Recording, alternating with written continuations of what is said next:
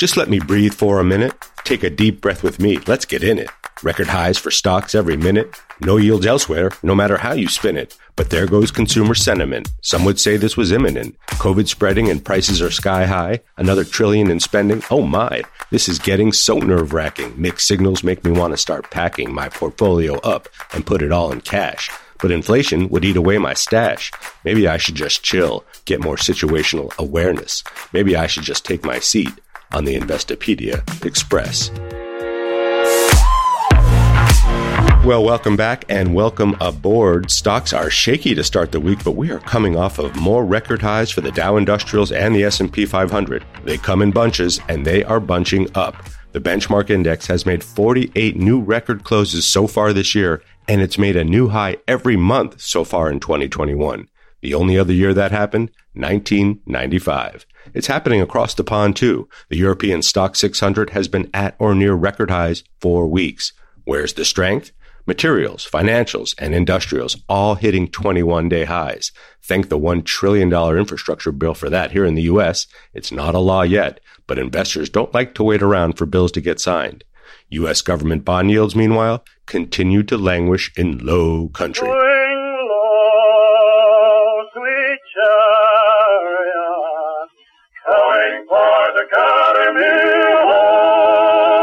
That's the Fisk Jubilee Singers in 1909, folks. After a few weeks of slow climbing, those yields sank again on Friday after consumer sentiment dropped to its lowest levels since 2011. The month over month drop was the largest in history. The two other drops near this magnitude, April of 2020 as the pandemic took hold, and March of 2008, right in the teeth of the great financial crisis. What's bugging consumers? Well, it's the rampant spread of the Delta variant inflation, and way too much government spending. We have all three, and they're bringing a wave of anxiety with them. It's getting to our readers, too. According to Investopedia's most recent survey of our 1.5 million newsletter readers, government spending is the biggest threat to the stock market, you say. Most of our readers think the stock market is overvalued, but that's not stopping them from staying invested and staying consistent.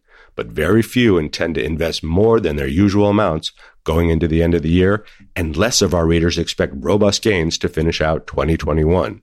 Higher prices are being driven by intense demand, and more supply chain disruptions around the world are impacting everything from semiconductor production to the delivery of raw goods. The global supply chain was dealt another blow as China's largest port, the Ningbo Zhoushan on the eastern coast of the country, was partially shut down last week due to a new COVID 19 outbreak. That's having a compounding impact on major ports throughout Asia and around the world. That's leading to more delays and higher prices for imports. The planet's waterways are really congested right now. Well, how about our airspace?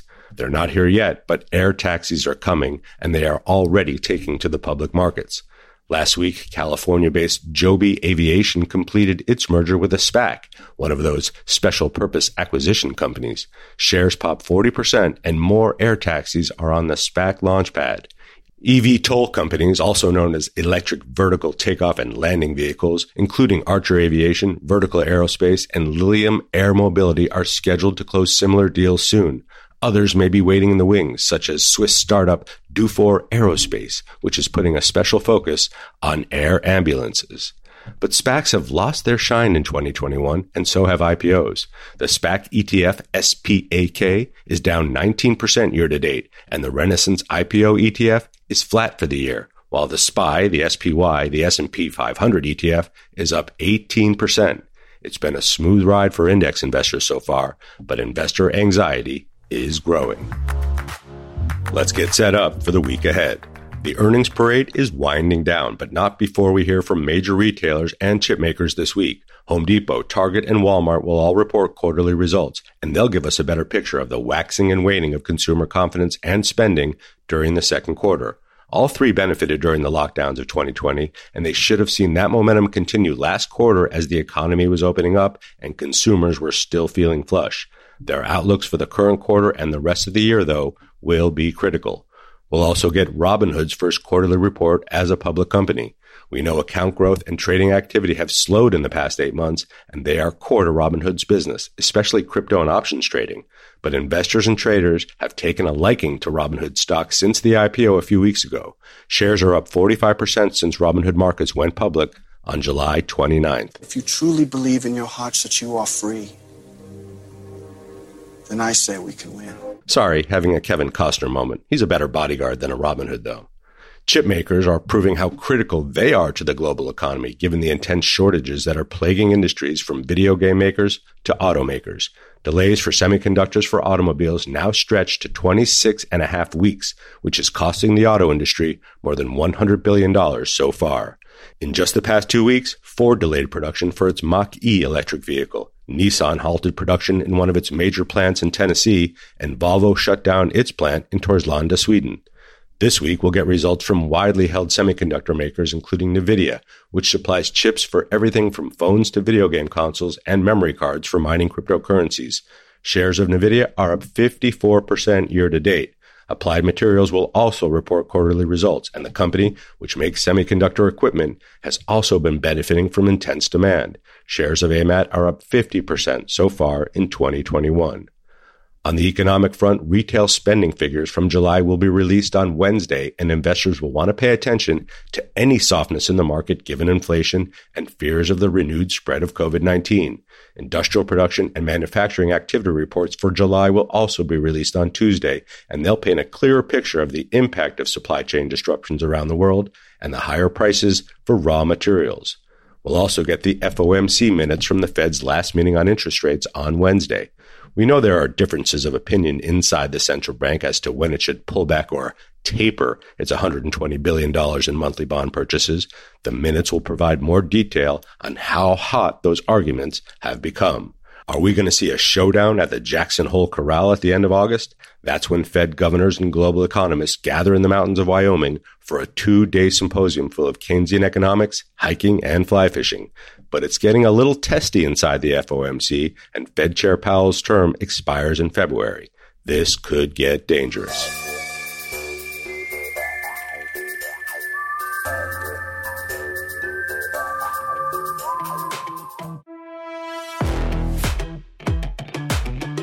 Sudden wealth syndrome. It's a problem many of us think we wish we had to suddenly come into millions of dollars that can alter the course of our lives and our financial futures. It actually happens to some people, and it's not that infrequent. Professional athletes, celebrities, influencers, beneficiaries of an estate, recipients of lucrative stock options or awards when your company goes public. It happens. But what we do when that happens matters a lot.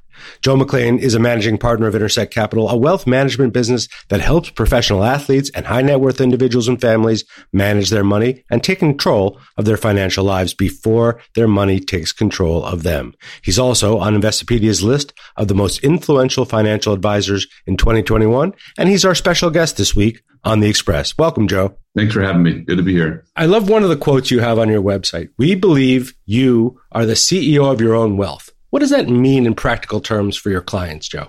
You know, I think in practical terms, it's for many people coming into to money for the very first time, they don't realize that they control most of the outcomes, you know, in the future. You may not be able to control the markets, but you can you can control your behavior. You can control how you spend. You can measure who, what your next milestone will be, and it's just important to remind people that they sit at the top, where you know an industry was really was built to to go out and try to monetize and and commission business to clients, they should have the power. They should have the control. And so many people feel like they should cede the control to the experts, but especially today, as we've seen with athletes, with influencers, with celebrities, they want to be just much more than what that career defines them as. They want to be entrepreneurs. They want to be investors. They want to start their own businesses. So they want a lot more than they used to. Let's talk about some of your celebrity athlete clients who, through their talents and representation, land these enormous multi-million dollar year contracts. Klay Thompson, he's the shooting guard for the Golden State Warriors. He's on your roster. He signed a five-year, $190 million contract with the Warriors a couple years ago that pays him up to $43 million a year in his final year of the deal. How do you counsel Klay, who is notorious for being careful with his money? He's honestly one of the easy ones because nothing has really changed in his life personally. Uh, even though the wealth has dramatically changed. You know, I would say the most difficult part of this with anybody is, especially when you look at athletes, you know, much like to myself, I had Michael Jordan and Larry Bird posters on my walls, right? I didn't have NBA paychecks. That was never part of the dream.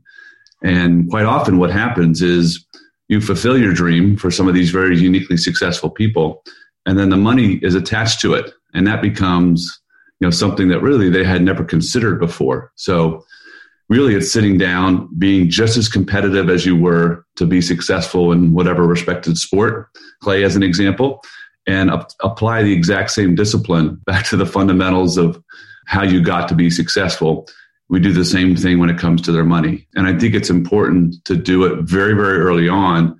There's an old saying that we use that if you don't choose the percentage of income that you want to live off of your lifestyle will quickly choose it for you. And so, much to the control parameters that I mentioned at the beginning, that's really something we talk about at a very early stage, even prior to the wealth coming. When you're looking at some of these numbers, a $34 million a year deal in the first or second years of his deal, that's a big paycheck every week, every two weeks. But do you really break it down into those components of this is what we're saving, this is taxes, this is investing, this is charity? Do you break it up into those jars? Is it that minute or is it kind of bigger picture? It's both, but you have to get very, very granular because I think the one thing you can't do is take the money, do some traditional financial planning, you know, and add a Monte Carlo analysis and say, if you save this, look at what you'll have when you're 70, right? Because the numbers are ridiculous. And the reality is your life will change over time. So we try to put the financial scoreboard up and get very, very granular. You know, as you mentioned, taxes as, as an example. That's one of the first things anybody learns very early on. I actually had an athlete who, who asked me, why do they call it a tax return? They, they never return anything to me. So it's going through the basics, but we emphasize three buckets that everybody should think about as you're putting a plan together. One is, you know, looking at that contract as an example and look at what your burn rate is, what we call like, what does it cost to be you? What is that number? You know, and everyone listening, I always remind everyone, like, do you know what it costs to be you? And then ask the next question, how do you make it cost less to be you? You got to apply the same discipline, even though you have an abundance of something. So we've got to fill that safety and security bucket. I, I'm not a big fan of debt unless you've proven that you can use debt effectively. But we always have enough money in that safety and security bucket to fill that. What does it cost to be you? And that's when people start understanding the second bucket, which is the growth bucket, where we move from somebody that's earning a lot of money to now how do you create other types of passive income streams and or ordinary income because most of us live off of 12 to 24 paychecks for the majority of our career. Well, at a young age, if you come into a lot of wealth, those types of paychecks go away, right, in your 30s. So, how do you create a, another bucket that's going to give you paychecks, quite frankly? And that's when we start talking about, well, for most, if you've never had money before, how do you get money to, to start growing when you're not working? And so it's just simply filling that bucket but looking at okay if we save 75 cents of every dollar this is exactly how we're going to fill the safety and security bucket the next bucket is this growth bucket. And for very young investors i typically never allow more than 15% of their money to be illiquid. That was one of the first things i saw early on seven to nine years ago researching athletes as an example why they weren't successful is highly illiquid never really knew exactly what the deal was they were invested nor what, what the value was. So if I can put them in a position where they have the ability to get their money back in four days and be liquid early on, then that's something where over time, as they become better savers, that could become more illiquid so that they can fill the last bucket, which I call the dream bucket or the entrepreneurial bucket. That could be the second home that you shouldn't have, but you can buy. Could be, you know, a crazy car that you shouldn't have, but you can buy. I actually categorize more venture, private equity, early stage investing into that bucket. And when I paint that picture for everybody, and you look at the safety and security to the growth to the dream bucket, which bucket do you think most of us want to fill first? The dream bucket. It's the dream bucket, right? and it's reminding everyone quite often you're already living your existing dream and you've got to fulfill that, right? And so if we can get really hyper organized and fill the first two, and that third bucket doesn't work, then we're still okay. That's a plan that, that most can digest because you know you've already taken the discipline to fill the other two. I love that. And, you know, those fundamentals, just like basketball fundamentals, they're good for whether you're earning 50 grand or 50 million. You really got to break it up like that. And I love that. How much does it cost to be you? I'm going to do that as an exercise with our readers because I don't think a lot of people know that. It's not just knowing your net worth. It, what does it actually cost to be you or to be the you you want to be in a few years? Let's take a different case and maybe it's the same example. Let's say I'm a developer, a young executive in a hotshot tech firm. It goes public. I see a windfall of $10 million is that approach that I should take the same as a Klay Thompson or as a as a celebrity who all of a sudden comes into a lot of money? It is, and I think it's you know part of my job is not to try to scare people, right? It, it, it's to say, hey, if you don't take these next steps to get organized, you're going to go broke. Because I found most don't respond to that. It's adding a higher level of respect. So, young executive as an example, one is reminding them, okay, what made you very successful in this outcome may not in the characteristics that you had and the drive that you had and the willing to bet on yourself at all costs to be successful, those don't always translate to becoming a great investor. you don't need, now that you have wealth, you don't need to bet on yourself and go out and try to hit another home run. Now, if we fulfill those buckets, then you could swing for the fences if you've done it. But that's the one common denominator I see in athletes or entrepreneurs is this willing to bet on yourself at all costs and reminding everyone that that may not be the same characteristics you want as an investor. You mentioned some of the mistakes we make, but are there other common mistakes that sudden millionaires make with their money when they get it for the first time? What do you see when you when you come across some of your clients or some of the people out there? You lose discipline. I would say with with great abundance typically comes less discipline. You know, when you could swipe your card and American Express never calls you and says don't spend as much money as you spent this month as long as you're paying the bills, right? That's not their job. Right. So it's most of us lose discipline. I had an old uh, teammate of mine at University of Arizona who was describing to me what happened to him when he came into a lot of wealth, and he was actually someone that that would beat me to the gym before practice, and he would stay longer. And he signed a hundred plus million dollar contract, and he said, "Joe, I, I was having out of a lot of experiences watching myself hit the snooze button." Literally, no longer working as hard as I was before that made me successful because the money was so great. And so you need personal drive as you do come into some success to really change the rules of the of what the new milestone is. Otherwise, you hit the snooze button and you stop engaging. Happens all the time. You can see how people could get soft in that type of an environment. It's human nature. Let's switch gears here a little bit. Talk about the recent Supreme Court ruling back in June that said that, in effect, the NCAA has been operating a system that is a classic restraint of competition a system that violates the nation's antitrust laws by not allowing student athletes to get paid. That's a game changer for college athletics, for students, for the NCAA, for sponsors. Put the ruling into context for us. You were a college basketball player. Obviously, this didn't happen when you were there, but what does this mean right now for, for college athletics and the NCAA? Well, it's back to control, right? They're becoming the CEO again of their of their college experience.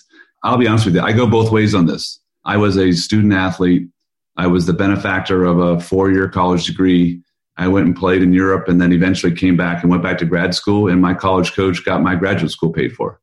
And so I utilized as much as I possibly could. But at the same time, I was also, this was mid 90s, watching many of my teammates on the 12th day of the month swipe their card to get food at the student union, and it was empty and had to wait weeks before they can get that thing filled again. I had a mom and dad that could fill the card. And so we were 14 to 16,000 people in every arena we played, and they didn't have enough on their student union card to eat. It's crazy, let alone us in, uh, during the summer, you know, wanting to get an extra job, you know, while we were going to summer school, and you couldn't do it. Right. So there are great opportunities now, I think, with this ruling for many, many people to just have opportunities that didn't exist before. I think, you know, there's going to be a large inflow of people maybe trying to manipulate the student athlete and monetize them even earlier. So with that, I think the majority of the schools have to really dive in and teach classes that never t- they taught before, right? Whether it's how do you negotiate a deal or what's your intellectual property all about or how do you have this growth mindset, financial literacy.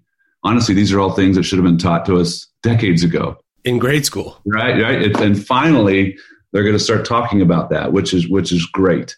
At the same time, I think it's just important, again, back to the dream comment, is to focus on the dream at hand and not have two different dreams going on at the same time when you're at school. So I think it's a great thing. I just think time will tell the best way to fulfill this you know, within the universities. Sure, early days, but we know the money's already starting to come in, and we see some student athletes positioning themselves to make a lot of money. Let's translate this into what it could mean for a celebrity student athlete who suddenly can cash in on their likeness, sell merchandise, sell non fungible tokens of themselves, become a spokesperson for brands. Take a Sedona Price from the University of Oregon's women's basketball team. She's got two and a half million followers on TikTok, 240,000 Instagram followers that's a built-in customer base. She's ready to start selling merchandise or whatever she can to them. How would you counsel someone like Sedona who's suddenly facing this opportunity? Well, one, I would trademark everything they're doing. You have to have that ownership mentality. Greg Norman once said, "Don't be a pass-through entity." He used to sign a bunch of endorsement deals, had an LLC, they'd pay him, and then if he didn't perform, they no longer paid him. Eventually, he owned everything he did, whether it was his shark brand or his wine or his the golf courses he designs. He literally owns the type of grass he created that goes on the golf courses. So I would advise her to immediately, you know, trademark everything she's doing so that she has ownership. Because I found, as an example, maybe she wants to start a clothing line and sell to her audience. I was sitting with some college student athletes about this, and and one said, "Well, I just started a clothing line, and they pay me six dollars for every shirt." I said, "Okay, well, how much is the shirt? Forty dollars." I said, "Okay, so how much does it cost to make the shirt?" Uh, didn't really have the answer. I, I know what how much it costs to make the shirt. How, how much does it cost to, to distribute it? I know how much of that costs. Right. So, long story short, that person was probably earning 15% of the total profits. And, and so, it's starting to think about: Do you want to monetize your audience? If so, is that the right way to look at it? Because you may lose your audience if you're just trying to make money off of them. Or do you want to tell a story and just bring people into your in, into your life as to what you're trying to accomplish and how you can make a difference? So, I think if you're trying to serve the audience versus monetize them. That would be the best advice I could give them. But every single step along the way, make sure you're owning everything you do. And you got to pay a sweat the details. I would hire somebody else to also help you pay attention. That's where you start to have to build those foundations around you where all of a sudden that money sounds like a lot of money, but you do have need that lawyer for the trademark. You do need, need that financial advisor for the advice. You need people running your small businesses to ship them the t-shirts or whatever you have. So that could get expensive real fast. What do you think the Supreme Court's ruling ultimately means for the future of college sports, which is a huge moneymaker, as we know, especially for the bigger D1 universities and the big popular sports like a football and basketball? What do you think it's going to translate to ultimately? It's a crystal ball approach, but I would, I envision, you know, the NCAA really focusing on the March Madness tournament as their number one moneymaker. I would envision the overall the leagues, you know, the SEC, the ACC, the Pac-12, those probably growing to get even larger and larger and running their separate entity outside of the NCAA. And then they go in and participate in these large playoff situations and get a, a piece of the pie. I think that's the only way the NCAA really survives in this. You already see in basketball, as an example, companies like Overtime, Elite, going out and attracting the top 20, 30 players in the world, putting them through the exact same name, image, and likeness programs that colleges are doing and, and paying them. Right or wrong, well, we'll see how that works out. But the NBA is going to continue to compete against the NCAA. So I think future's uncertain. It's to be written. It's going to look a lot different in the years to come. And, and I think the only way they're going to be able to monetize is controlling some of the television rights around the tournament, which is typically their biggest moneymaker, anyways. Yeah, absolutely. And they do have those tentpole franchises in almost every big sport, whether it's the Final Four, the Super Bowl, the playoffs, now the drafts and everything else. You played pro ball in Europe, as you mentioned, after helping lead the Wildcats to the Final Four. What led you ultimately to wealth management? Uh, I had a lot of humility because I was cut 11 times in four years in Europe and chasing the dream. I, when I left in 99, I went back to grad school and knew I had to start working. My only financial investment experience was making some money in Europe and I gave it to a Merrill Lynch broker. And in 98, 99, I would put it in a tech mutual fund worth $10 and all of a sudden it was worth $110. I was like, well, this is really easy. And then not until I got into the financial industry, I actually was interviewing in the tech world. Everybody, all my buddies and, and gals were working for anything that was dot .com. And I would do interviews and I'd show up in a suit and the person interviewing me had t-shirt and flip-flops and shorts on. And you know, that's fine. But for me i knew i needed i needed another coach in life. I needed structure. And when i interviewed at the financial service companies everybody was had that more coaching mentality. Uh, they were a little bit more buttoned up uh, and had a lot more discipline. And i had an old boss uh, named Jim Escobedo in the interview said, "Listen, you don't know nothing about nothing, and the sooner you learn that, the sooner you'll be curious to start learning something." And that really struck me. It was like, okay, they were intellectually challenging me to go out and seek information, and that this felt good. It felt like the right situation, you know, especially in sports. The things you miss in transition from leaving sports is not the games, it's not the fans, it's the bus rides, it's the locker room, it's a sense of accountability and a schedule and striving for the next goal. And that the second you stop playing is gone, goes away. So uh, even back to what we were just talking about with this NCAA ruling, this is a chance actually to build your locker room and your bus outside of sports, as an example, day one. So how do you build a trusted locker room of people that are credible and that really have a lower self orientation built around just serving somebody else so you feel like that's someone you want on your bus. So these are all exciting things to think about. And I was a benefactor just having really good coaches in the financial industry to help me kind of prepare for where I am today. Well, it's great. And also, we always say that learning about investing, learning about managing your financial life, that's a lifelong journey. That's not something you learn in a week or learn in five years. You get better at it over time, but it's a lifelong journey. And it seems like you've been putting that to heart and also putting it into your business. Joe McLean uh, from Intersect Capital. So good to have you on the Express. Thanks so much for being with us. Thanks for having me. It's terminology time, time for the educated investor to smarten up with the investing term we need to know this week. This week's term comes to us from Jordan in Denver, Colorado. What's up, Mile High? Jordan suggests OPEC Plus, and we like that suggestion given what's been happening in the oil markets lately. OPEC Plus, according to Investopedia, is a group of 24 oil producing nations made up of the 14 members of OPEC and the 10 other non OPEC members that include Russia, Azerbaijan, Bahrain, Brunei, Kazakhstan, Malaysia, Mexico, Oman, South Sudan, and Sudan. The OPEC bloc is normally led by Saudi Arabia, the group's largest oil producer, while Russia is the biggest player among the non-OPEC countries.